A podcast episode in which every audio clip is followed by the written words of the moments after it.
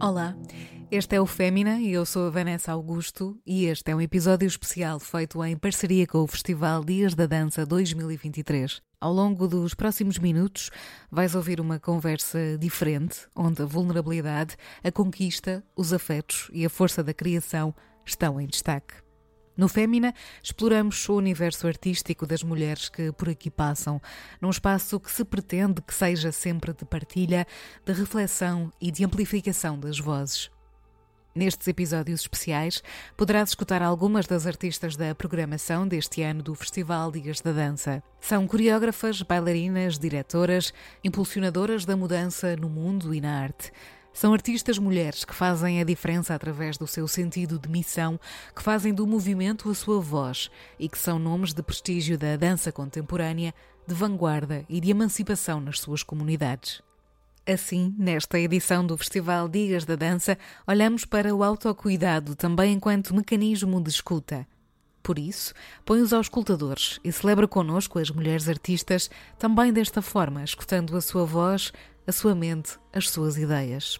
Porque o afeto também é revolucionário, espero que te identifiques com estas palavras e momentos e que tudo isto te ajude a conectar com tudo aquilo que te acrescenta.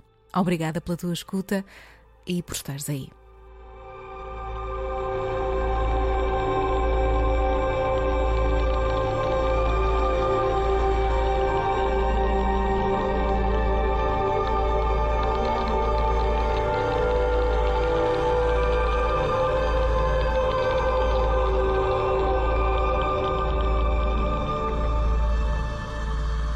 A palavra encantado, do latim encantatus, designa algo que foi objeto de encantamento ou feitiço.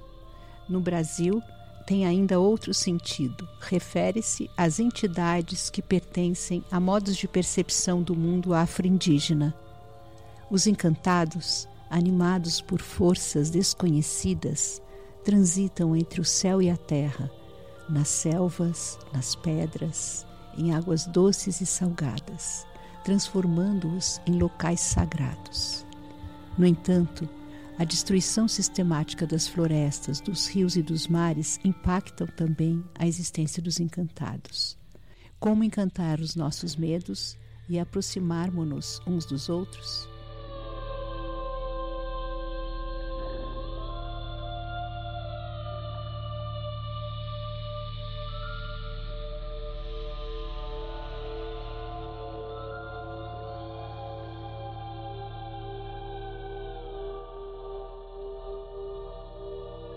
Lia Rodrigues, que prazer ter-te aqui neste podcast, no Fémina, neste espaço coletivo, que também é íntimo, neste espaço que une tantas vozes, que as amplifica, e hoje aqui no Festival Dias da Dança, contigo, com este episódio tão importante, onde estás aqui também a manifestar esta tua voz que precisa e que deve sempre ser amplificada. É um espaço de encontro que tenho muita honra de poder estar a apresentá-lo aqui também, contigo, e a conhecer-te desta maneira tão intimista. E queria que começássemos precisamente por estas palavras, porque elas apresentam o teu espetáculo, mas deixam esta questão tão importante. Uhum. Esta é aquela questão que te fez arrancar com o processo criativo deste espetáculo, é aquela questão que também te faz muitas vezes eventualmente tirar o sono. Como é que nós pensamos nisto desta maneira e como é que chegamos a este lugar em que temos que encantar os nossos medos? Então, primeiro estou muito feliz de estar aqui em Portugal, no Porto, com você na minha frente, como você falou, nessa intimidade, né, de uma conversa.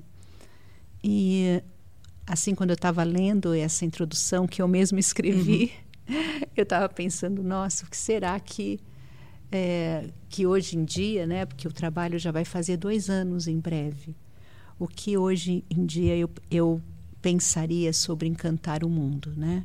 Uma coisa que eu vou direto assim é, quem está encantando hoje o Brasil é o Lula. Eu vou direto nessa, uma coisa muito prática e política, certo, né? Porque é muito necessário, né? Então, o que o Lula está fazendo hoje no Brasil, depois dessa destruição de 6 anos com o governo fascista, ele está reencantando o Brasil. Quando ele traz a diversidade para o Planalto, para Brasília, né? Criando o Ministério da Diversidade, criando o Ministério dos Povos Indígenas, colocando uma mulher indígena para ser a ministra desse ministério. Isso tudo é encantar o mundo. Então, acho que o encanto, o encantamento, eu sempre acho que tem que passar pela ação concreta. Assim, você falou, talvez você falou a palavra medo, eu não sei se você falou. Falei. Então, encantar os nossos medos. Sim, e aí eu também fiquei pensando que a gente tem medo quando a gente não conhece. Né? Então, eu sinto que muitos dos nossos medos, por exemplo, com o outro que é diferente da gente, é por uma falta de conhecer esse outro, na sua diversidade, na sua diferença, né? E apreciá-lo. Hoje, que medos é que tens? Tento organizar os meus medos para que eles não sejam maiores do que a minha ação, né? Claro.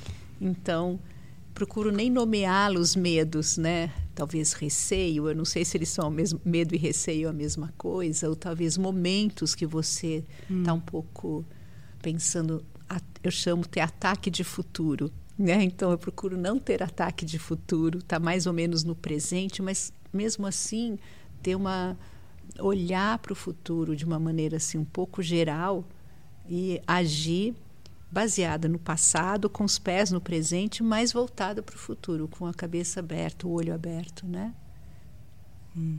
E esse futuro é entusiasmante?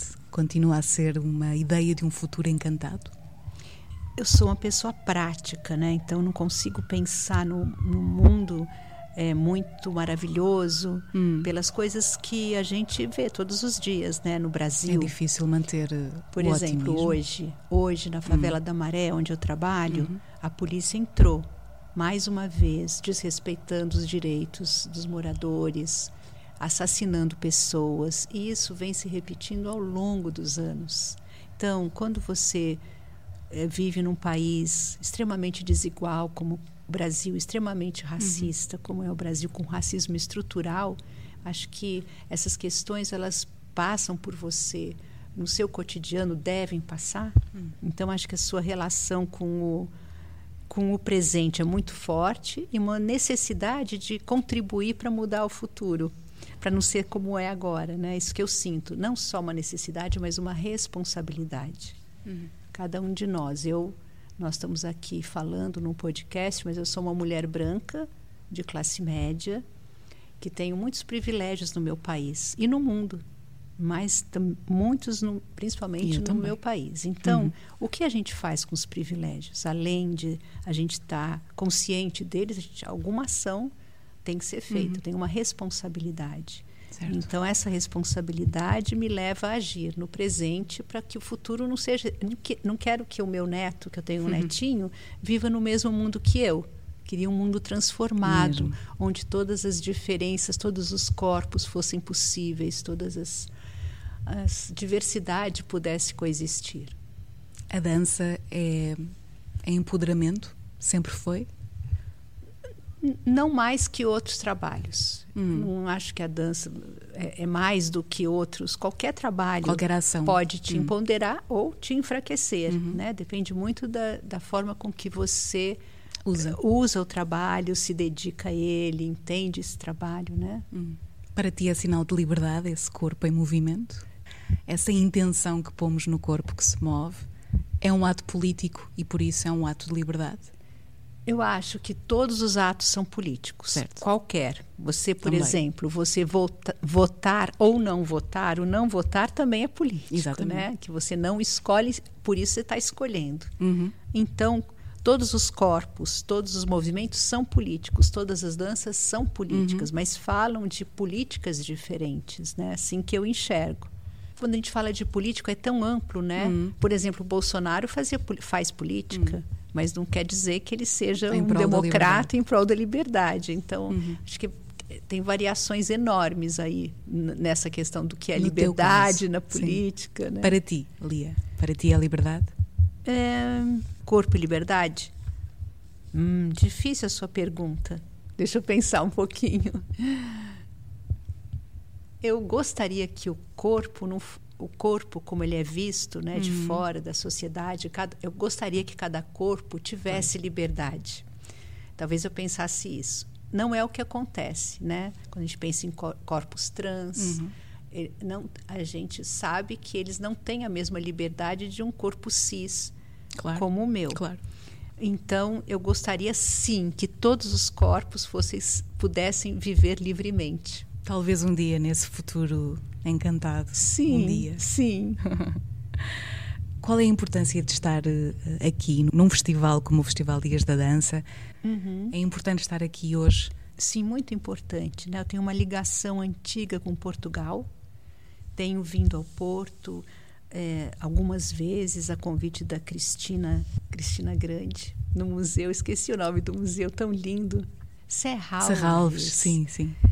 Que foi um sonho esse convite que ela me fez, depois aqui já no DD com o Tiago, querido, e agora com essa equipe feminina, feminista, maravilhosa. É muito bom a gente dialogar. Acho que os artistas precisam se conhecer uns aos outros, ver trabalhos de lugares diferentes, manter viva as artes, que a gente chama artes vivas, né? Manter elas efervescentes. Mas é que eu tenho uma missão. Eu estou aqui, eu sei por que eu estou aqui. Eu estou aqui para mostrar o meu trabalho, para que os artistas que estão dançando esse trabalho possam também falar com os corpos deles, o que nós criamos juntos, que é muito importante. Eu estou aqui porque aqui eu consigo também fazer sobreviver o meu trabalho. Claro. Porque eu venho aqui, ganho dinheiro, vou lá e consigo fazer sobreviver não só a companhia, mas os projetos que estão lá. Então, eu sei muito bem por que eu estou aqui, não tem nenhuma dúvida. Não é apenas para... Ai, que demais estar em Portugal, no Porto, no festival. Tem várias coisas que se conjugam para dar importância para mim e a responsabilidade de eu estar aqui e fazer a abertura do festival, que é uma coisa maravilhosa. É verdade, é verdade. Uma honra. Muito, muito bom para nós também. Uma honra para nós também. 67 anos. Lula. Sim, agora, dia 30 de abril, é meu aniversário. Daqui a pouquinho. Um corpo que dança não cansa? Às vezes dá uma boa cansada, né? Mas a gente tenta, assim, se organizar para aguentar. Diferente, claro, mas por que também não seria, né? Claro. Então, acho que a gente tem que ter respeito ao momento que a gente vive, à idade. Acho bonito envelhecer. Acho que falta um entendimento da sociedade sobre os velhos, velhas, enfim, velhas, que a gente fala no Brasil também. Acho que é uma coisa importante, né, de a gente pensar sobre isso. Eu sei que isto pode ser muito geral e muito difícil de ter uma resposta, mas olhando aqui um bocadinho também para o trabalho social que tens feito, para todas essas sinergias que tens construído, qual é que tem sido a maior conquista para ti? Enquanto artista, mas também enquanto mulher artista. É engraçado, as conquistas que eu vejo, eu nunca vejo assim, eu fiz a conquista, porque eu sou levada a lugares por pessoas, por ações dos outros, por livros que eu leio. Então, parece que eu sou uma multidão, tem muita gente que me ajuda e me leva para... Eu não chamaria de conquistas, eu acho que são conhecimentos, e eles vão se... eu espero sempre, um me leva para outro, que me leva para outro, e assim eu posso ter uma visão do mundo mais acurada, uma visão do mundo que eu me vejo e vejo o que está à minha volta, ouvir radicalmente vozes que não são as minhas, que são de outros lugares. Tudo isso me faz, acho que são conquistas, sim, sim, sim. Né? Tá aberta para isso, né? Muito importante, é isso que eu mais sinto. É isso mesmo, isso também pode ser uma conquista, olhar para as coisas dessa maneira é uma boa conquista. E orgulho, Lia? Orgulho em ti, tens? Eu às vezes, quando eu olho assim, por exemplo, a minha parceria com a Redes da Maré, e principalmente com a diretora, que é a Eliana Souza Silva, a parceria com a dramaturga que trabalha comigo há tantos anos, Silvia Soter. Eu tenho orgulho da Amália Lima, que é minha assistente há mais de 20 anos, a Glória, que trabalha comigo também. Uhum. Eu tenho, assim, orgulho dessas parcerias, principalmente com mulheres, que fazem com que o meu trabalho possa existir. Uhum. Sim. Eu acho isso muito legal. Tem também, imagino, os artistas que dançam comigo há tantos anos. O Léo dança há mais de 15 anos, e Valentina, 7 anos, Felipe, assim. Tem um monte de pessoas que estão ao meu redor, que me dão muito orgulho de terem escolhido ainda estarem comigo, né, nessa jornada. E eu penso mais nas coisas que eu preciso ainda conquistar, sabe? É, como você falou de conquista, das coisas que eu quero alcançar em relação esse a futuro. Ser um ser humano melhor. Eu penso sempre nisso. Claro, eu tenho orgulho dos meus filhos. Como mãe, claro, eu não posso deixar de falar isso, porque é real. É verdade, é verdade. Tenho 3 filhos que eu tenho muito orgulho, e um neto. Tenho muito orgulho deles, claro. Isso é bom, isso é orgulho na criação. É bom sinal. Com certeza. Eu acho eles, assim, lindos na sua diversidade. São muito diferentes uns dos outros. Então, se podemos ver a conquista desta maneira...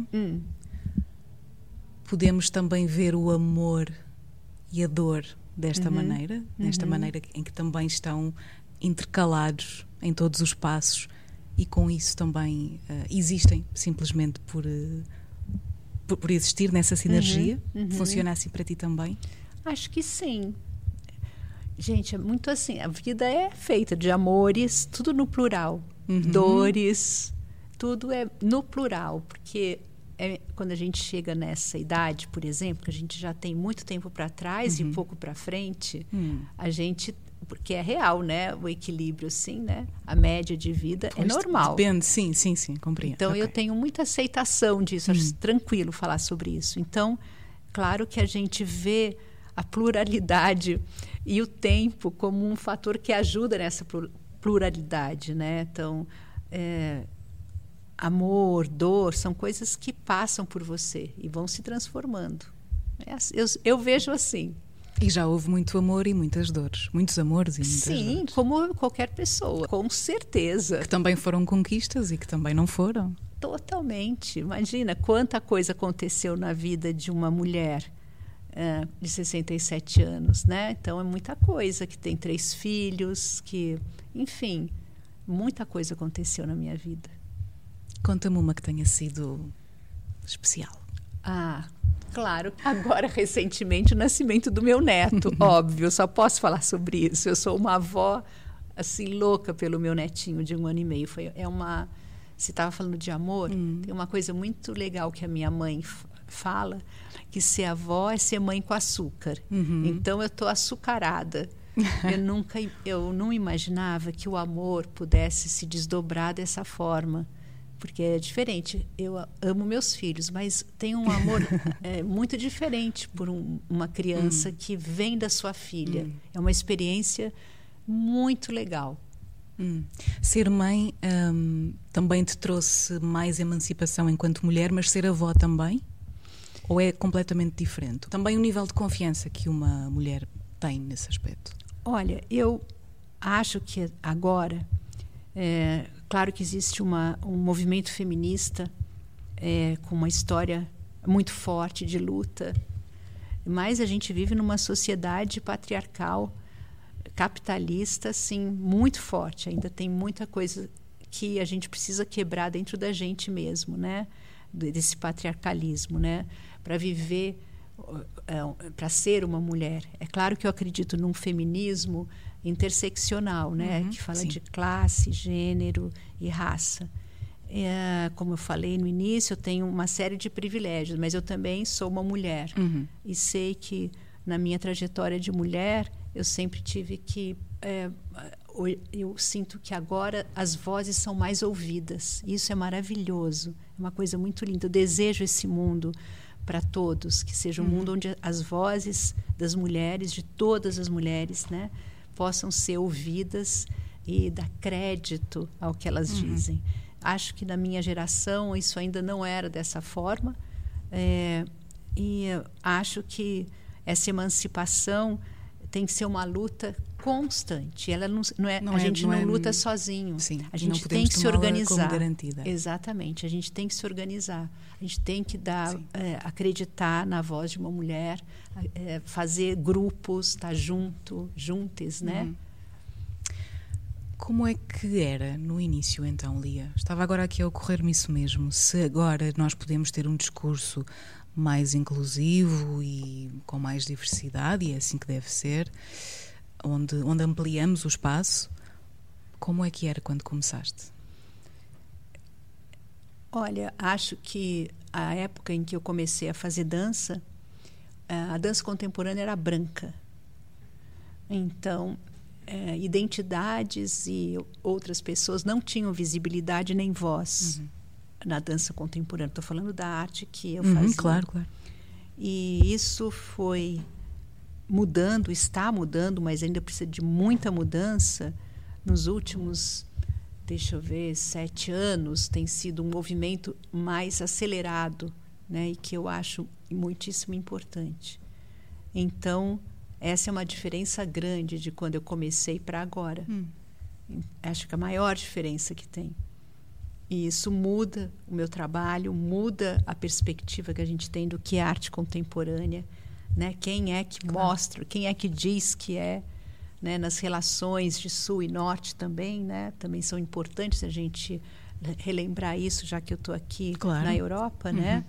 E pensar o que o colonialismo fez com os países que sofreram essa desgraça, né? E quais são as consequências disso, né? Tudo isso tá misturado. Eu não posso ser sozinha, como a gente falou no início. Tem ser uma cidadã e pensar eticamente me coloca perto de grupos e de pessoas e dentro de um fluxo histórico, né? Que faz com que eu consigo olhar para o que eu faço historicamente. É mesmo isso que nós também precisamos de ouvir, como é que era a experiência antes, e como é que podemos aprender com ela, e como é que podemos mudar algumas coisas para o futuro. E é muito por isso que também existe este podcast, para que possamos falar sobre estas questões com esta vulnerabilidade, sem este medo, para que nos possamos aproximar. Daí também ser tão importante perceber, porque é uma realidade também muito diferente, perceber como é que ser mulher era quando começaste, ser uma mulher na dança contemporânea. E se isso alguma vez foi um problema para ti, se te fizeram sentir mal por isso. Muitas vezes, mas eu não tinha tanta percepção. Talvez eu, olhando para o meu passado, percebo em muitas situações em que aquilo poderia ser considerado uma espécie de um abuso, às vezes intelectual, muito mais intelectual e de menosprezo, talvez, né? Mas sempre parti para cima, assim, no sentido de alguma forma, eu sempre me posicionei, mas sem entender, né? Porque daí eu era vista, tá brigando muito, sabe? Aquelas coisas que sempre falam. Ainda hoje se diz isso, não é? Uma mulher que tem opinião. Se posicionam. Exatamente. E quando eu criei o Festival Panorama, eu sofri imensamente, porque eram sempre homens que estavam ali decidindo e fazendo aquelas de um jeito muito... de um jeito que eu não concordava, né? Uma maneira de funcionar. Eu sempre me posicionei, sem me importar com os títulos que já me deram, né? Acho que assim, também quando a gente faz coisas, fabrica coisas, a gente cria um telhado de vidro em cima da gente. Todo mundo pode jogar pedra, mas eu prefiro ser telhado do que pedra. Prefiro construir. Eu gosto de fazer aliança, de construção. Mas sobre essa questão, é claro que sim. Uma outra relação que foi muito penosa foi a relação com Europa e Brasil. Você falou que são histórias diferentes, mas nós temos muitas coisas parecidas. O racismo aqui em Portugal é uma coisa que precisa ser muito debatida, como a colonização. A gente ouve sempre, não, a colonização portuguesa não foi tão ruim. Meu Deus, então o que será que foi ruim? Mas isso acontece ainda hoje aqui. Então, talvez a gente possa olhar o Brasil tem aquele problema, né? Mas aqui também, e sim, muitos, claro, e claro, muitos. Claro. E a gente está interligado, muito interligado. É um planeta só, é uma história só, é um sistema que ataca aqui, como ataca no Brasil, o sistema ultracapitalista. Afeta-nos, né? Mutuamente. Afeta-nos muito. Então, essa questão de eu ser uma coreógrafa brasileira demorou muito para eu ter uma segurança no meu próprio trabalho como criadora, porque tinha um cânones do que é arte contemporânea por muitos apresentadores, curadores, programadores, e sempre tinha uma estranheza. Eu achava que eu não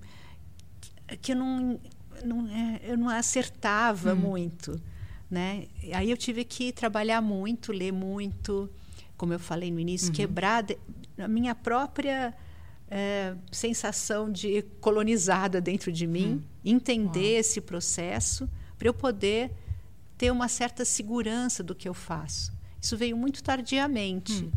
Eu também pude entender essa relação de força e de dominação muito tarde, porque ela é muito sutil. Pois é. Eu tenho certeza até que quem perpetrou essa ação não estava achando que estava fazendo isso. Porque para quebrar esse olhar que o centro é na Europa, é muito difícil. É muito difícil para vocês e para nós também, porque a gente tem que quebrar dentro da gente. Está enraizado. Está enraizado. Então, essa é uma questão importante da gente falar, né? A gente conversar tranquilamente, porque não é uma briga, é só uma conversa. Para a gente poder olhar o mundo diferente, sair do centro, né? Achar que tem outras formas da gente fazer arte, a gente está em cena, enfim. Isso. Muito. São questões tão, tão importantes e também nos fazem pensar muito sobre o mundo e sobre aquilo que dizias no início de ter uma missão. E quando nós sabemos qual é a nossa missão e quando trabalhamos para ela, parece que conseguimos encaixar tudo um pouco melhor e seguir em frente. Sim, e nunca assim, eu falo assim, olha, é como se estivesse numa marcha, numa estrada. Assim, atravessando um deserto ou uma floresta, não dá para armar uma barraquinha e ficar lá dentro esperando. Tem que seguir, não tem barraca. Mesmo com medo. Não tem acampamento, você tem que ir em frente. Alguma vez foi difícil não ir em frente? Provavelmente sim, mesmo até agora. Eu estava me sentindo tão fraca que eu tive uma virose e falei assim, não, vou andar até lá. São pequenas vitórias, exato. Eu acho que a gente tem que pensar assim. Quais são as nossas ações que podem fazer a diferença, não só a nível pessoal, mas a nível... É coletivo. Difícil imaginar que a gente, tão pequeno nesse mundo, possa fazer alguma coisa, né? Mas eu acho que tem talvez um entendimento de uma ecologia ligada a uma luta de classe, a uma desigualdade. Porque tem uma frase do Chico Mendes, né? Que é aquele ativista que foi assassinado nos anos 80, no Brasil, na Amazônia, e ele fala que ecologia sem luta de classes é jardinagem. E eu achei isso assim muito bonito, porque a gente não pode perder de perspectiva por que o planeta está assim, o que causou isso e quem sofre mais com as questões climáticas, né? E tudo isso está também ligado com isto que falamos, da missão e do propósito de fazermos as coisas. E é também muito, muito relacionado com essa ideia de propósito e de responsabilidade, como dizias no início, muito importante, que também funciona toda esta tua missão e toda esta alegria que eu sei que tens em trabalhar para a comunidade. De que maneira é que tu recebes também a dobrar os lucros emocionais, enfim, que vêm deste trabalho para a comunidade, deste trabalho com as pessoas? Como é que tem sido esta experiência ao longo dos anos de, no fundo, plantar sementes e vê-las crescer? Eu acho que é uma das coisas que mais me dá alegria, assim, meu trabalho com a Redes da Maré. É muito complexo, é bem árduo e complexo, né? No dia a dia mesmo, porque trabalhamos com muitas pessoas, pensamos muito diferentes, mas conseguimos criar um centro de artes, criar uma escola de dança que tem mais de 300 alunos por ano, de todas as idades. E você falou de semente, eu acho uma coisa muito bonita. Eu estava lendo, eu gosto muito de ler sobre agricultura sintrópica, que é um tipo de agricultura criado, um conceito, mas uma prática criado por um suíço que se chama Gosch, que foi para o Brasil nos anos 70 e começou a fazer, não é permacultura, mas é reflorestar, ele chama até criar água em lugares muito áridos. Então, criar a sintropia da floresta, onde você planta uma coisa, depois a outra ajuda a outra, e tem uma coisa maravilhosa. E dentro desse... Eu estava lendo sobre semente. Então, eu gosto muito de ler sobre isso, porque eu acredito que eu vejo o meu trabalho assim, sintrópico. Como uma floresta que eu tenho que plantar. Uma hora um projeto cresce, mas embaixo já está nascendo outra coisa. Aí eu tenho que fazer... Eu me sinto o tempo inteiro assim. Aí eu li... Tem uma pessoa no Brasil que tem um projeto que chama muvuca de semente. Muvuca. Você tem essa palavra em português de Portugal? Uma muvuca. O que é uma muvuca? É um negócio assim, ó, todo embaralhado. O que é muvuca? E aí ele fala muvuca de sementes. Então, ele pega sementes, porque tem muita criação de sementes no Brasil. Nos quilombos, em povos indígenas que criam sementes, no movimento sem terra. Então, ele vai reflorestar uma área. Então, ele faz uma muvuca de semente... O que é muvuca? Não, eu estou ainda a perceber o que é muvuca. Ok, sim, são várias sementes que são plantadas de uma só vez. Então, para reflorestar... Não sei que nome temos... Então, muvuca em si é uma palavra que a gente usa para outros lugares também. Nesse caso é muvuca de semente, muito que bem, muitas sementes... Exatamente, você é a biodiversidade toda em simultâneo. Aí eu fiquei pensando que os projetos são assim. Você isso mesmo. Pega, joga sementes. Pois é. Mas dá muito trabalho, porque eu vi no vídeo, ele vai lá, ele tem que medir a X tempo, se a árvorezinha está desse tamanho, que a outra está desse. Tem árvores que têm uma vida de 50 anos, outras de 500 anos. Então, na verdade, o que eu sinto dessas sementes que talvez eu esteja plantando em conjunto, é que tem algumas que espero que elas reverberem por 500 anos, que elas se reproduzam. Por isso que eu falei das sementes e da muvuca. É muito inspirador conversar com uma mulher que, como tu, não é? É sempre inspirador conversar com todas as artistas com que converso, mas é muito bom perceber que a missão fala mais alto do que muitas outras coisas, não é? Nós hoje em dia vivemos num mundo um pouquinho... confuso ao nível de essência, há muita gente se calhar muito perdida nesse sentido, mas acho que é muito bom ouvirmos o verdadeiro trabalho e o verdadeiro espírito de missão e é muito importante isso que dizias, focar, saber o que é que queremos fazer, nem que seja simplesmente apenas por hoje, mas isso também vai somando qualquer coisa, não é? A tua vontade de criar e de semear é sempre maior do que o medo de falhar? Ou nunca falhamos quando criamos? Falhamos sempre. É inerente à vida, né? Falhar. Falhar não é... O que é falhar, então? Falhar é... Eu acho que é mais uma visão que colocam em cima da gente do que a coisa mesmo, né? Se a gente fica pensando na perfeição, que não existe, aí a falha existe. A falha é só uma expectativa? É, da perfeição. Se você pensa que a perfeição não existe... a palavra falha fica um pouco deslocada. Então, eu tento me acalmar que não existe perfeição, né? Eu vou fazer o que é possível fazer. Mas, é claro que sempre eu tenho receio, como é que eu vou conseguir recurso, depois como é que eu vou falar, será que eu tenho alguma coisa ainda para falar? Num próximo trabalho, então eu vejo Encantado, nossa, tá tão legal, as pessoas gostam, Fúria, as pessoas gostam. Mas e aí, o que eu vou falar então? Eu ainda não achei a próxima coisa que eu acho necessário falar. Então tem uma expectativa, tem um vazio, como para todos os criadores, tem um receio de não ter mais nenhuma ideia, né? Claro. Isso acho que faz parte até do processo criativo, né? E também é preciso uma dose de vulnerabilidade para perceber isso. Eu acho que sim. Eu acho, minha filha mais nova, ela sempre... Eu fico assim, quando eu estou criando, eu fico até doente, sabe? Eu fico assim, ai meu Deus, eu fico doente, fico lá mergulhada há muito tempo. E daí eu como pouco, daí a minha filha fala, mãe, toda vez, ela é assim, ela fala para mim, mas depois se consegue. Eu falo assim, mas é que toda vez não é a mesma. Pois é. Aí é que está.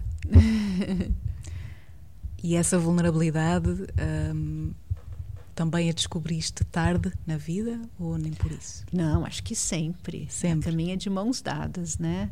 Mas isso não é um impedimento da gente enfrentar a vulnerabilidade. Para isso existe tantas maneiras, né? Tem análise, tem os amigos, tem a vida mesmo, mas tem os livros, as pessoas que estão pensando tanta coisa que te ajudam a pensar sobre as suas vulnerabilidades, né? Acho que tudo isso é importante, esse conjunto de ferramentas que tem hoje em dia, né? Não o Instagram, acho que o Instagram não ajuda para isso, né? Ele fabrica vulnerabilidade, né?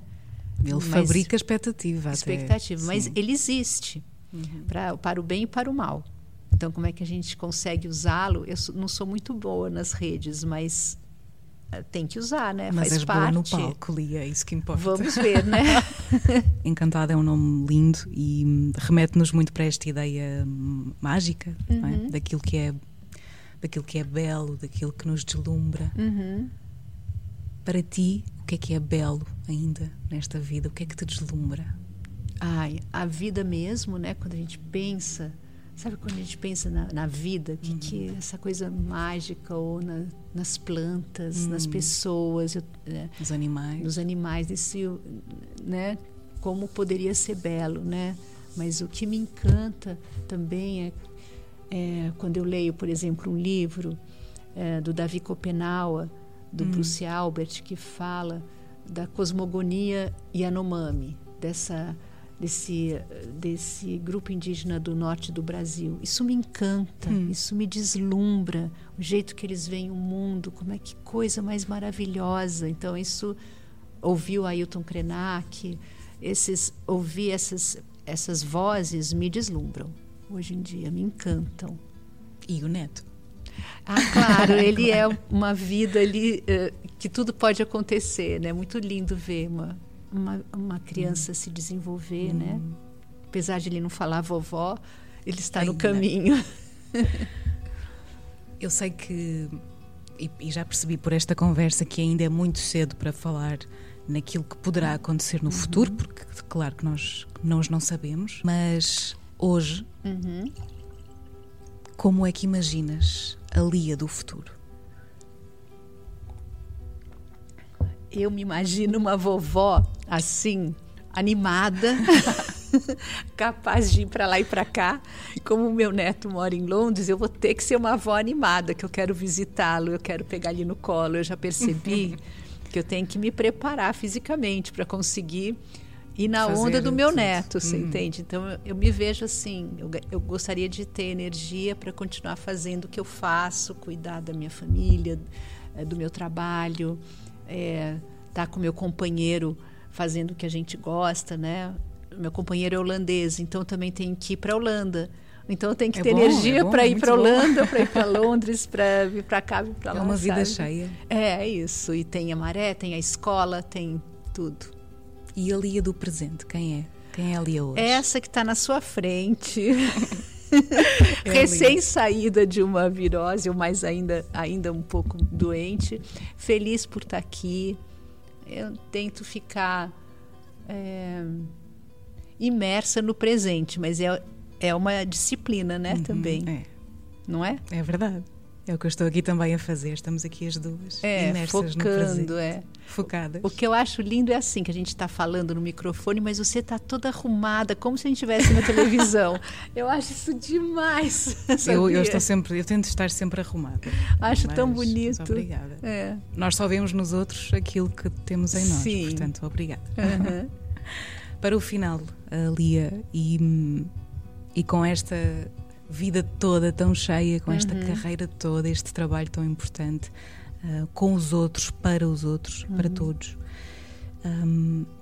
e porque também a edição deste ano do festival vai muito buscar inspiração ao afeto e ao empoderamento.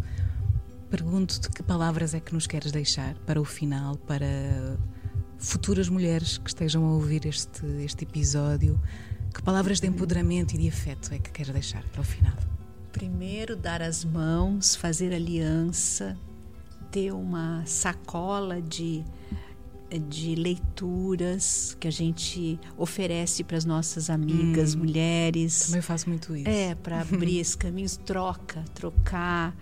Trocar cultura. Trocar conhecimento, trocar informação, fazer aliança entre nós, entre todos, porque eu acho que as alianças são poderosas quando elas são inclusivas, claro. Né? Então, prestar atenção nessas outras vozes, sabe? Que são as vozes LGBTQIA+, vozes trans, vozes indígenas, vozes de pessoas pretas, quilombolas, mulheres, crianças, né? Os povos indígenas, tá? Assim, fazer aliança. Acho que isso que a gente precisa. Acho que essa palavra é importante, né? E acho bonito a coisa da aliança que foi tantas vezes um símbolo de prisão, né? A aliança do casamento. Pois é. Vamos fazer outro tipo de casamento, outro tipo de aliança, né? Fazer com, exatamente. Uhum. Muito obrigada, Lia. Obrigada a você. Foi um prazer. Igualmente. E até uma próxima vez. Até já. Até já. Tchau.